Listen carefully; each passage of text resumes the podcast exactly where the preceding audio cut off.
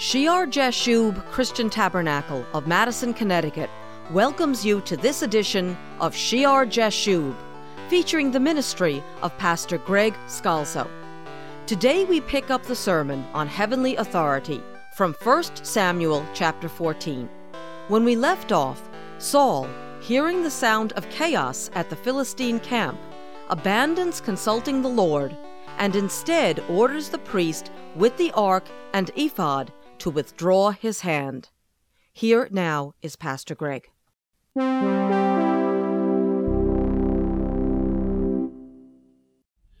And impatience can be a terrible thing in Christian leadership. It's all too easy to get caught up in the emotions of the moment, the crisis of the moment, what seems so important to do at that particular moment, the increased noise, and it's even more so as churches grow in size and there's more things going on, and that drone and that noise is so easy to be caught up in what it seems right to do and probably is right to do. Maybe we're supposed to do it. I'm confident that the Lord would have told Saul to join in the battle. Obviously, he's blessing Jonathan and the armor bearer. Why would he not send Saul and the troops in also to finish what he started? It's all too easy to be caught up even what we should do that we don't include God in the process. That we don't stop and pause and ask for his blessings, his leading. There might be something that we are missing. There might be some way he wants us to go about even that which is right. It's all too easy to block God out when there's so much emotion and so much movement and so much need to feel you have to do something. Remember, Saul felt he had to do something over at Gilgal. The people were getting antsy. The people were getting fearful. Samuel's not here. We waited the allotted time. Okay, let's make a sacrifice. It's all too easy to feel you have to do something and run ahead of God, but there's always time to consult the Lord. Impatience is a dangerous thing in leadership. And you see how God is doing a battle. He doesn't need anybody. The Philistines, we read here that when Saul and the people assembled with him, when they go into battle, indeed every man's sword of the Philistines is against his neighbor. And there's very great confusion. They're killing each other. As some say, gee, the Israelites have had a victory and they start to run, the others say, you better stay and they start to fight among themselves. They start to kill each other. Every man's sword is against his neighbor. So Saul finds the Philistines striking each other with their own swords. He's already done the work based upon Jonathan's faith and the faith of that young armor bearer. But if Saul had waited for the Lord a few moments, maybe Saul would have received the word from the Lord to tell him that it was Jonathan and his young armor bearer that have labored long that have labored since the early hours, that have fought an impossible battle. Maybe he would have had a word from God. Saul needed a word from God that he could have understood and acted wisely, rather than making the foolish oath we're going to read about, an oath that will limit the victory, that will bring shame and unholiness and cursing upon his own household and upon his kingship. He needed to hear a word from God rather than just running right out without consulting the Lord. Withdraw your hand. Stop. We don't have time for God right now. Maybe had he waited, his heart would have been in a better place, and so wisdom would have been found in his mind, and he would not have acted so foolishly, so stupidly. And when he goes right into battle, he's going out without the ark. He's going out without the blessing. He doesn't have the blessing. He doesn't have the revelation, the Urim and the Thummim, the light and the perfection. He doesn't have the revealed word, and he doesn't have the blessedness upon him. And how we need to wait upon the Lord and to be patient and to have that blessed anointing and to have that word.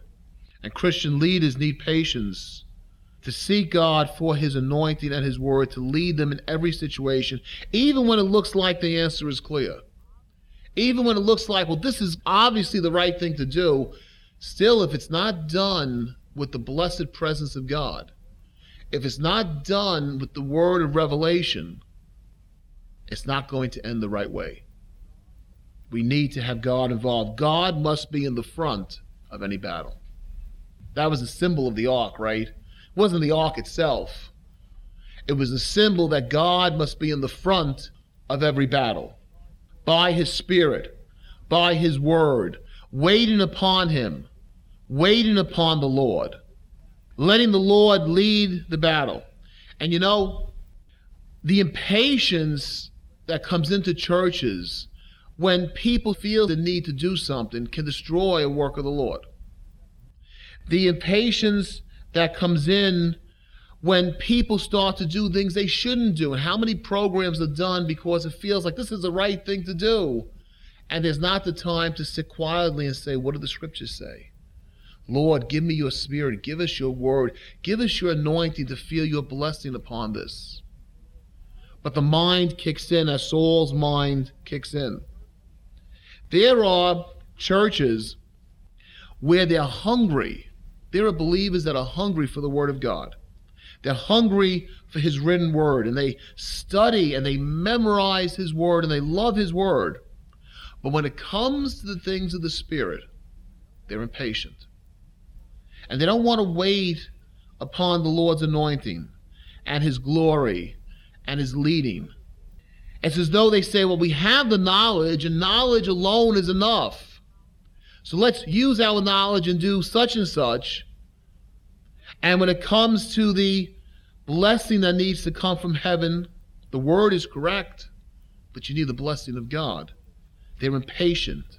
It's as though they say, Withdraw your hand, we'll take it from here, Lord. We know what the word says, and we'll take it from here. And there's no patience for the things of the Spirit. There's no patience for the leading of the Spirit, the blessing, the showering, the presence of God coming down, the glory of the Lord. And there are churches who hunger for the presence of God and for the touch of God and for the blessings that come through the anointing of the Holy Spirit, for that touch of heaven. And yet, many times the people are terribly impatient when it comes to the word of the Lord. It's as though they loved so much being in the Spirit that if they were at Pentecost and Peter got up to preach, they would say, Shut up, sit down.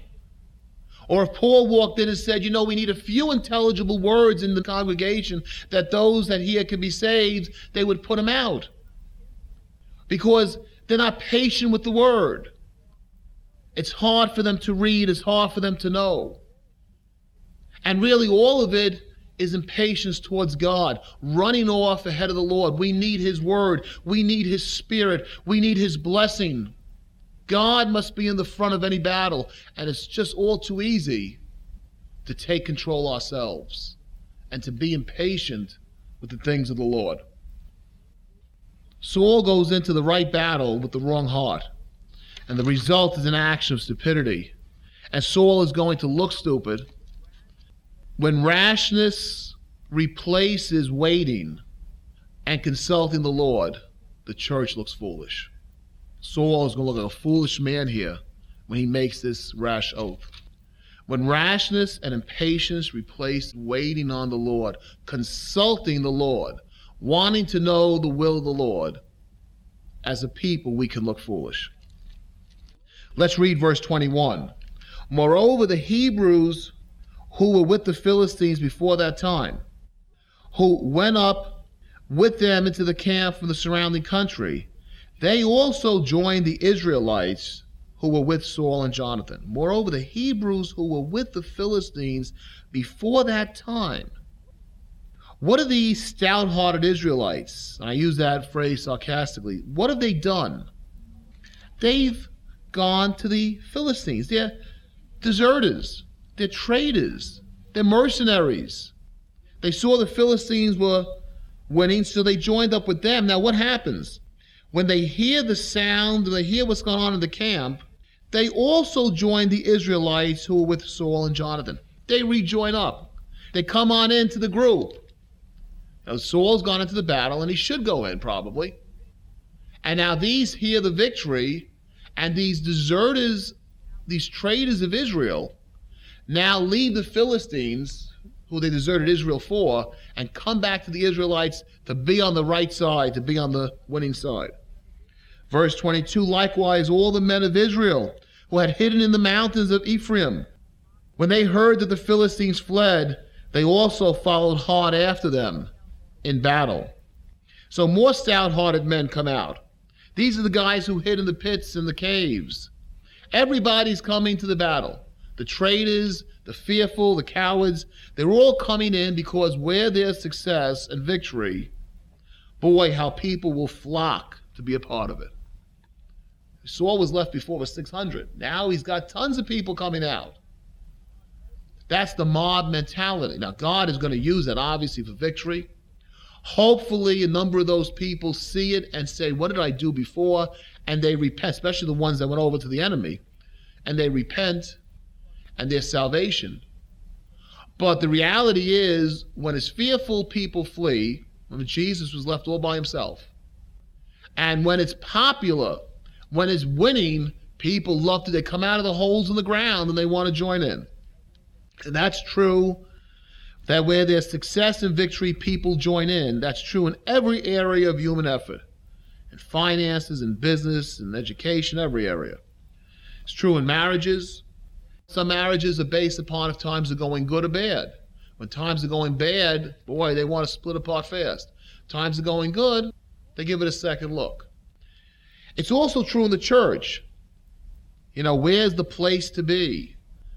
And it can even be a downside to revival. Now, revival is a wonderful thing because multitudes get saved in a relatively short period of time. It would take years and years and years to do. When revival happens, it happens quick.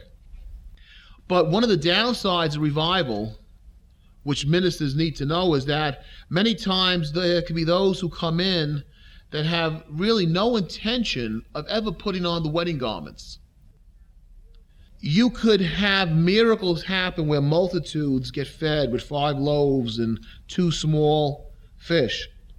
You could see every sick person in a service get healed.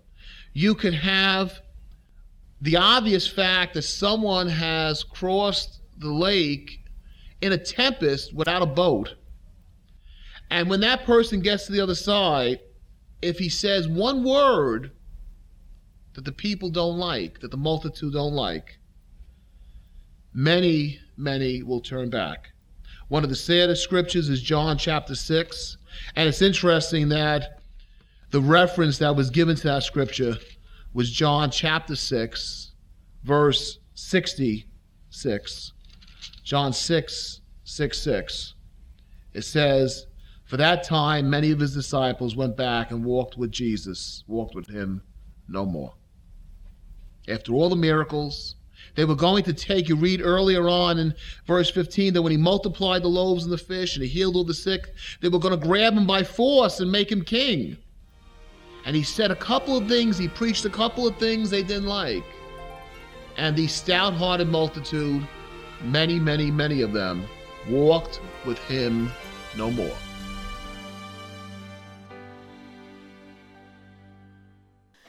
You have been listening to the teaching ministry of Greg Scalzo, pastor of Shear Jashub Christian Tabernacle of Madison, Connecticut.